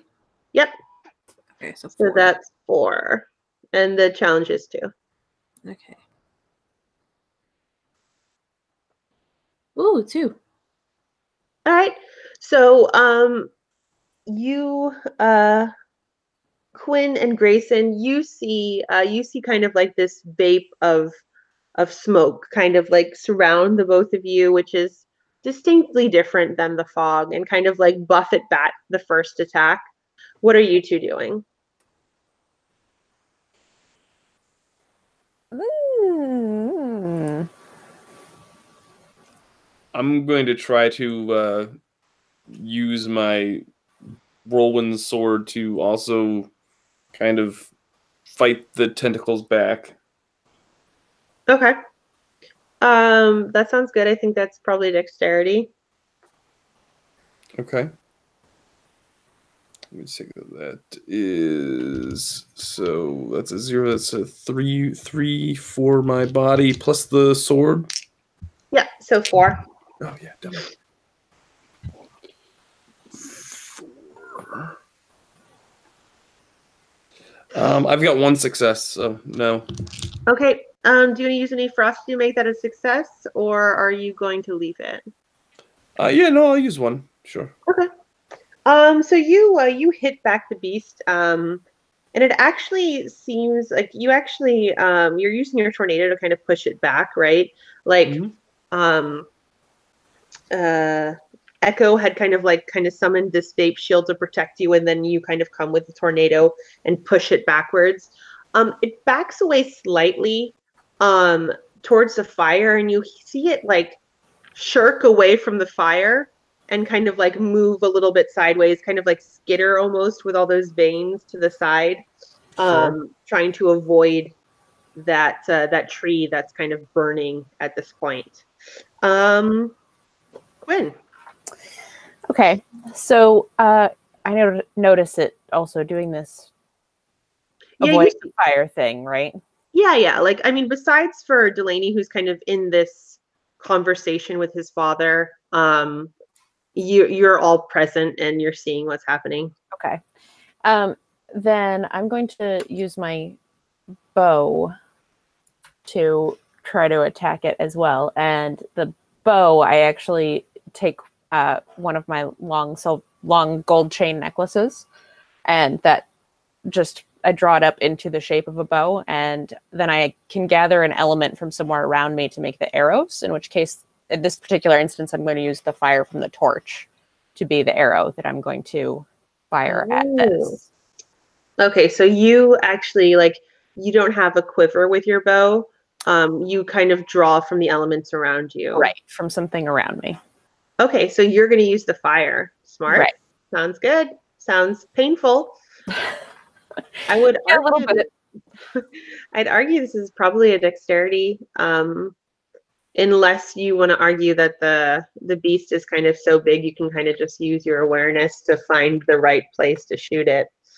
Uh, Um, no, dexterity works. That's fine. cool.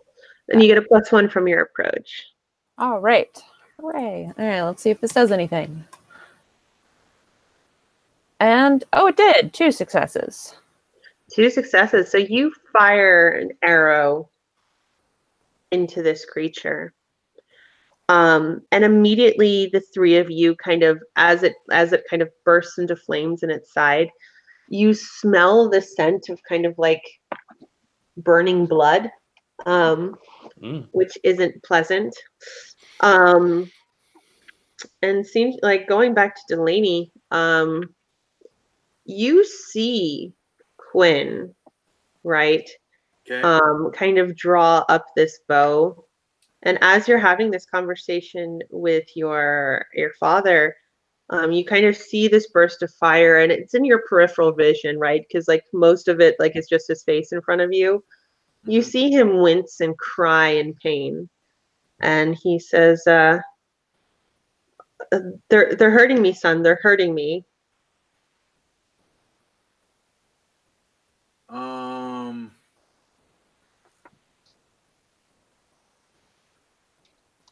Yeah. Um. Do I have? I'm trying to think. Okay, I mean, I hurt my dad, so I'm gonna uh, turn on Quinn. Oh i mean if you as a player alan want to try to resist this because you feel like there's some higher mind of delaney that says like i wouldn't do this but if there's just like i see my dad glowing, right? sorry The gem is still glowing, and that's not masked. yeah yeah it's glowing So yeah, so I'm so I'm turning on Quinn, and as I'm turning, I catch the light of the gem, and it sort of like uh, recenters me to what we're actually trying to do. Uh, guidepost. Okay.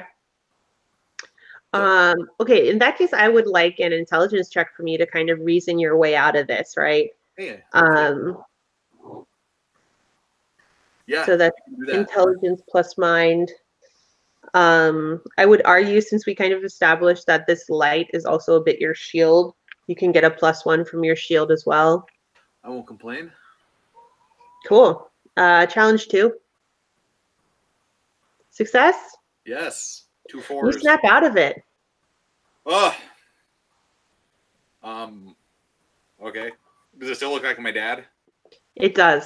It does. the thing is like you know you were kind of just under because you all search for memories right right. so like and sometimes you get trapped in one of these memories you it, that's almost how it felt to you you're almost like oh maybe i'm just reliving this really nice moment with my dad um but you realize you're not you're just standing in front of a creature wearing its face Okay. Um Yeah. So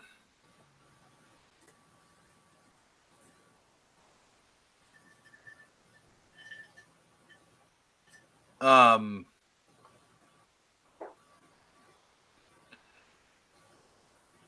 is so the creature's on fire. the creature's on fire um it doesn't seem to be down yet though like it just seems to like it, it's obviously been damaged though by this fire um I, I'm not a combat character, right? Like yeah my thing is talking. I'm good at words, apparently. despite all role playing to the contrary. hey, Um, you can be good at words and choose not to use them well. That's a perfectly apt character build. That's fair. Um, I, I mean, I don't know anything about this creature, but it seems to live, draw on memories to like pull in its prey, right? Yeah. I would like to use my empathy All to. right. I mean, we're, we're lost here, just like the creature is, right? Like, on some level, we share a bond of this is a place all of us are somewhat unfamiliar with, and it's scary and it's terrifying, and there's things going on we don't understand. This creature is living memories as it tries to eat us that it doesn't understand, and that's got to be somewhat freaky. Um, so I I want to try to talk it down almost Okay. with like empathy and understanding and approach this in a non-violent way despite the fact that my friends have already lit it on fire Um. Okay. Well, I mean, like, I would like you first to tell me what you say, and then I'll ask for a check. yeah that's fair um so i'm gonna yell at everybody to stop and i'm waving my shiny hand around hey stop Do you all do you all take a pause? Yeah. Sure. I have my hands up in a defensive motion, like ready to add more shields if need to, but that's it. do you do you have a name or is it just mr beast? Okay, so you're just immediately like, okay, um, it uh, yeah, it'll reply to you. It says, uh, I have no name you will understand. that's fair. There's a lot going on here that i don't really understand. Uh so we'll just add it to the list. Can i call you mr beast or beast or something That is fine.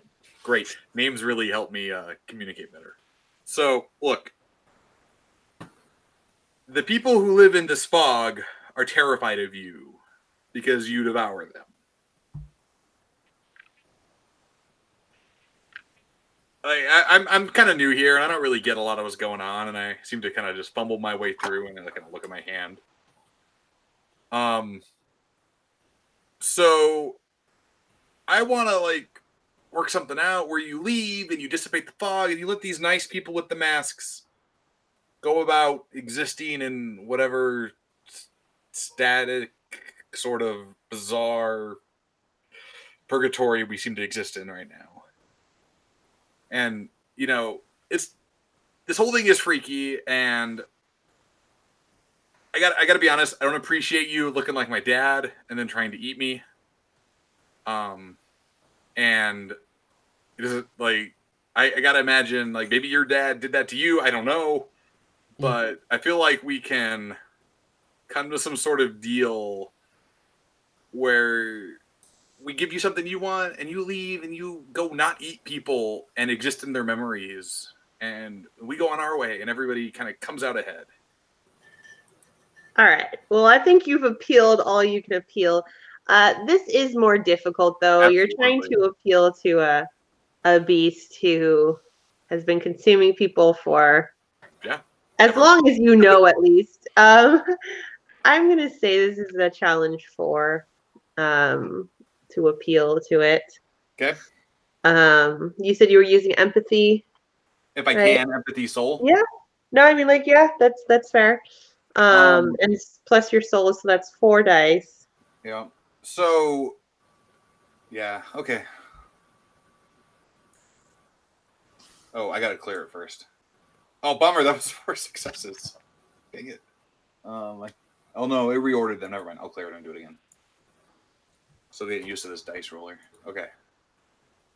Three successes. I will spend a point of generosity.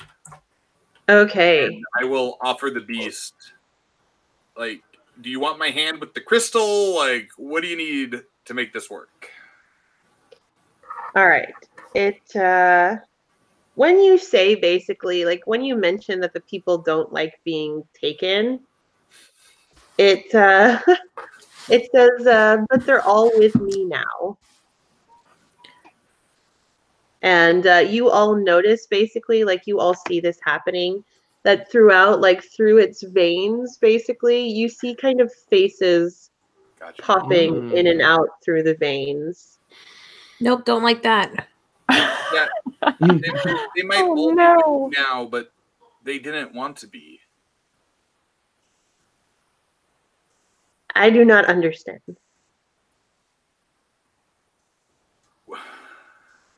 they want to be now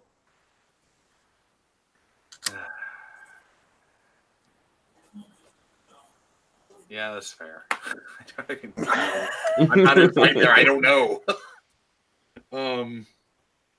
it Well- does like it does step back the kind of aggressive stance um but it doesn't seem to know how to comply to what you want it to do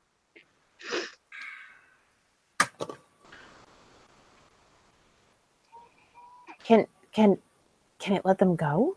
Can it Can can it you, let the people out? Can you let them out? Can you let them go? Um, I think basically when you propose this, it kind of pulls out like one of its long veins, and you see someone kind of hanging from it. Um, not hanging by the neck, but kind of hanging attached to it, like along its spine. And the person kind of looks up, like its head kind of like flops to the side. And it says, uh, We are all one now. Still don't like that. There's a lot of not good going on right now. yeah. Uh, Thanks, I hate it. Ooh. I mean, I don't know what else to do. I tried my shtick, so if you guys want to like light it on fire or something, you guys go ahead. I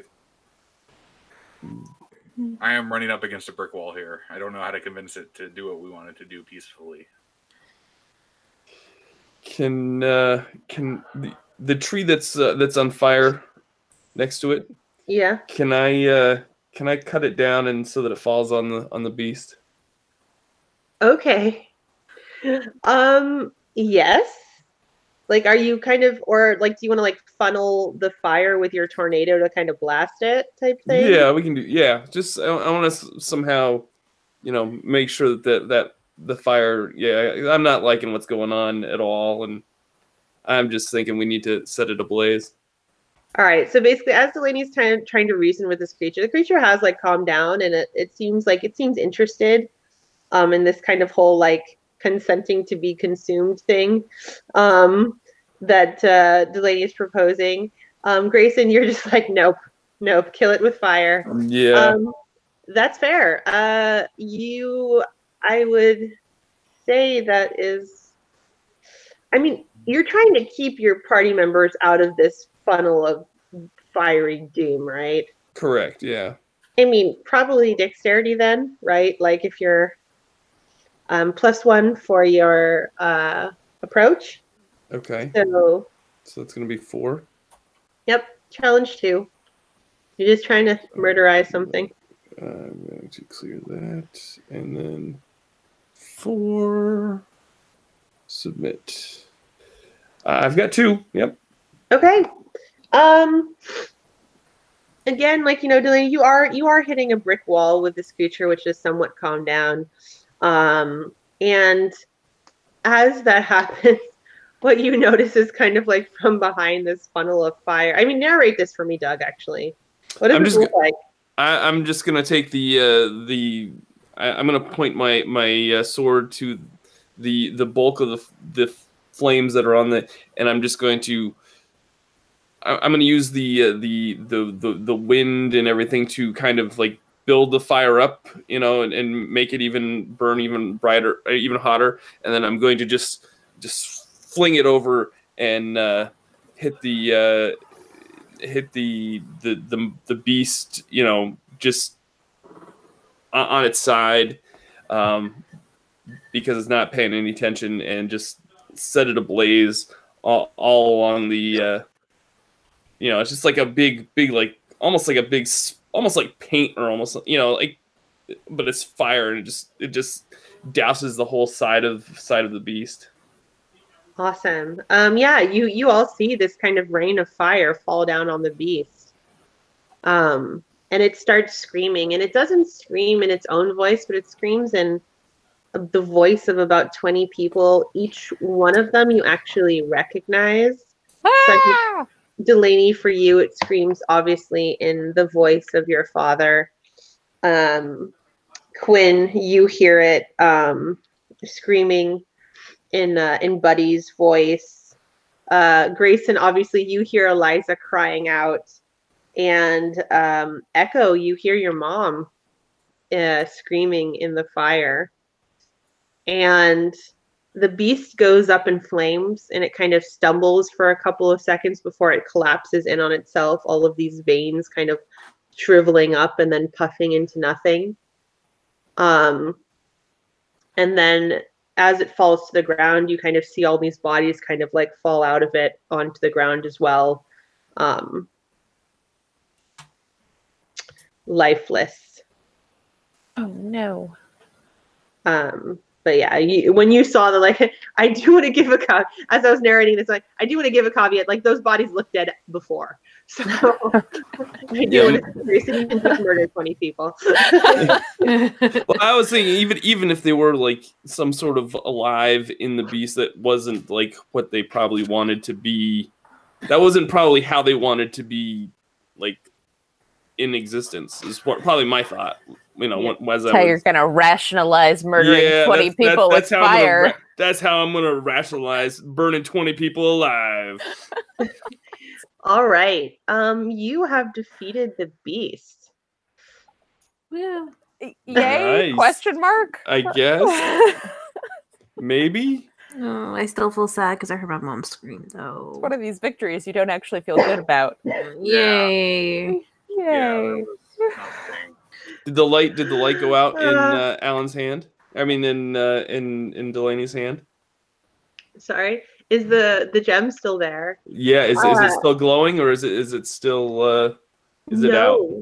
basically the last thing that you all see of the beast is that the the gem starts to flicker um, and it fades and as the gem fades you see you actually notice the world kind of getting lighter Hmm. um, and you see actually that the sky is getting slightly brighter and the fog is starting to lift Hmm.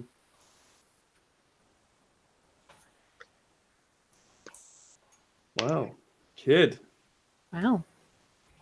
way to, way to dis- way to distract it while I was while So the all these bodies that are now here, do they just kind of stay there? They're just regular old dead bodies at this point?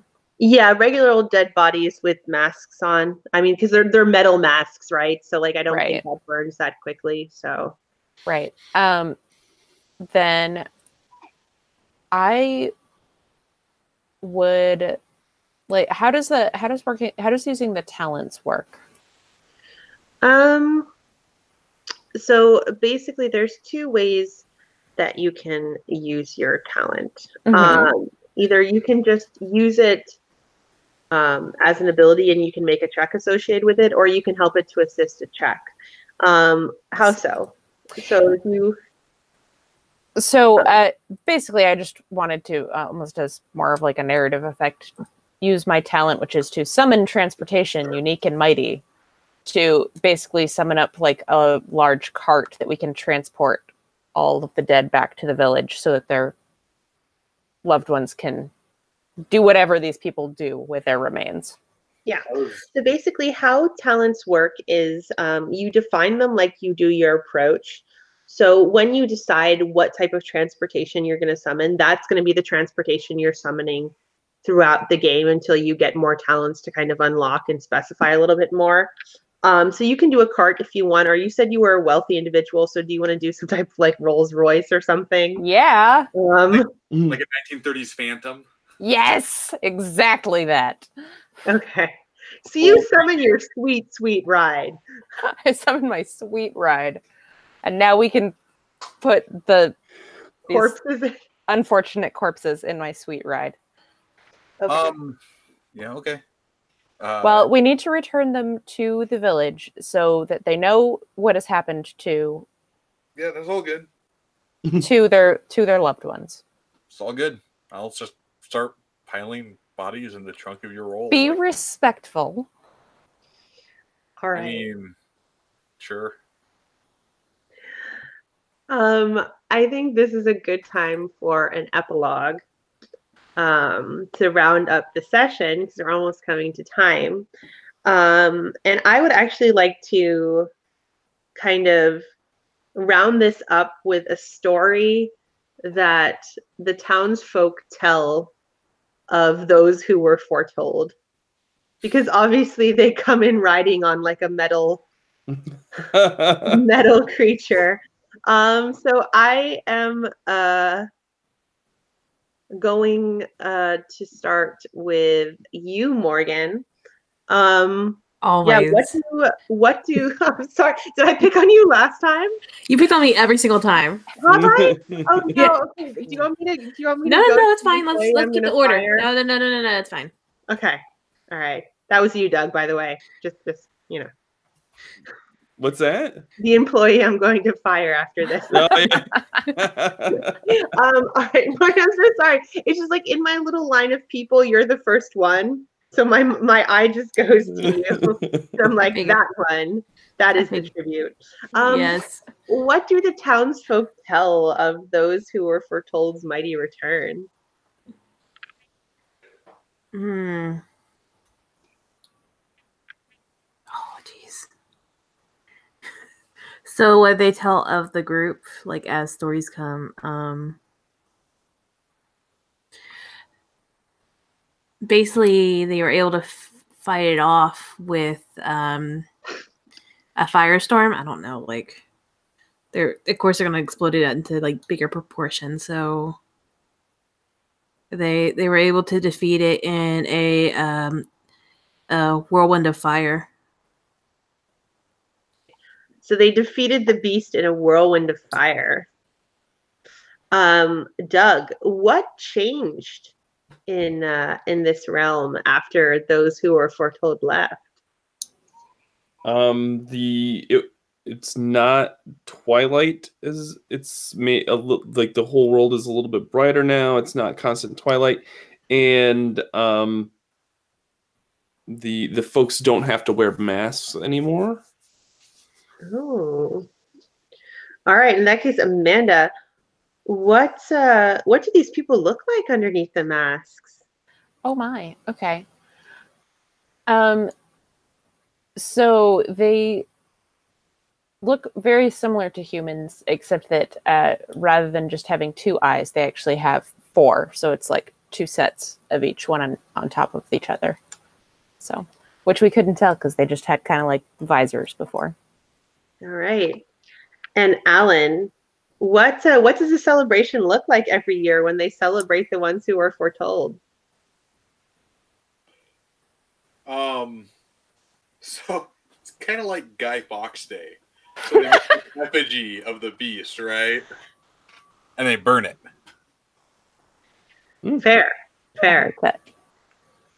I uh, I like that too. All right. Well, thank you all so much for playing this session of Afterlife.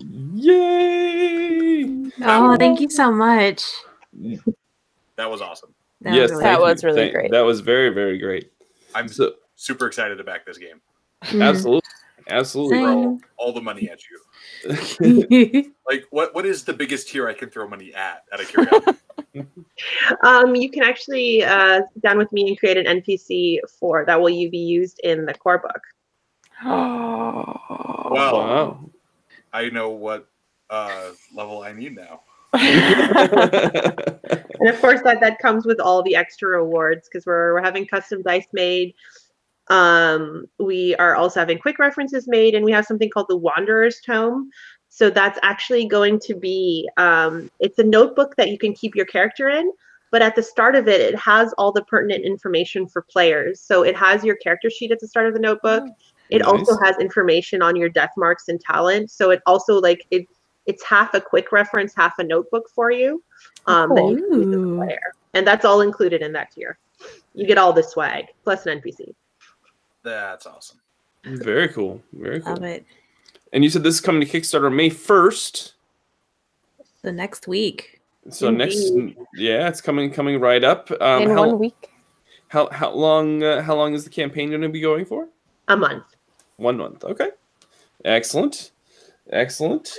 So if you enjoyed this session, please, like I said, hit that like button down below, and and and uh, once the Kickstarter is live, we'll make sure to put the link in the description, and uh, I'll put a little ant- annotation here on the video, uh, so you can just click on that, and it'll bring you right over to the Kickstarter page, and you can check it out and pick whichever pledge you would like to uh, you would like to uh, you know donate towards, and you can help Afterlife, Wandering Souls become a reality, which is what we love to do here on the show. We love making uh, RPG, helping RPGs become uh, reality uh, because uh, these these are just so much fun, and they're- they're put on by they're put out by such talented people like Liz and Alan. It's okay. You don't have to say me. I know you're me. Uh, no, that's not true. Not true at all. So yeah, I'm going to say where Liz one more time for folks if they want to know more about Angry Hamster Publishing and Afterlife, where where should they go? You can go to angryhamsterpublishing.com. Um, and there we have links to the free quick start, for example, and all the information about the Kickstarter will be there too. You can sign up for our mailing list so you can be one of the first people to back the Kickstarter. You can also follow us on Twitter at Angry Hamster RPG. And we're also on Facebook, and that's just Angry Hamster Publishing. Excellent, and I'll put the link to the uh, quick start uh, that's on Drive Through RPG uh, in the in the description of this video as well. I think it's already there to be honest with you. So uh, if it's not, I'll make sure it's uh, it's there uh, right after we're done this session. Alan, Amanda, Morgan, thank you so much for coming on and giving me part of your night to to do an actual play with y'all. We uh, we love having each one of you on the show, and and we'll make sure to uh, have you on yet again if you'd like to come on. Uh, Alan, where where can folks find you if they want to know more about uh, Alan Bahr? Um, at Alan Bahr on Twitter or gallantknightgames.com or our Facebook page or our Twitter, Gallant K Games. Nice, nice. Amanda, how about you? Where can folks find more about Amanda Kahl? Uh, you can check out my webcomic, ageofnight.com. New comic page coming in approximately 90 seconds. and you can also find me on Twitter at Age of Night and Instagram at Amanda Kahl Art. Excellent. Morgan, last but not least, where can folks find more Morgan for their interwebs? Um, they can find me on Twitter or Instagram at Sirena Besos. That's S I R E N A B E S O S. Um, I mostly talk about nerd stuff, and if you're following me on Instagram, you get a lot of dice pics. Nice. Hashtag sorry not sorry. excellent. Excellent. That's all right. All right, folks, that's going to do it for us for tonight. Thank you so much for tuning in. This has been Victory Condition Gaming because winning shouldn't be the only victory condition when you get to the table. Now go check out Afterlife Wandering Souls on Kickstarter.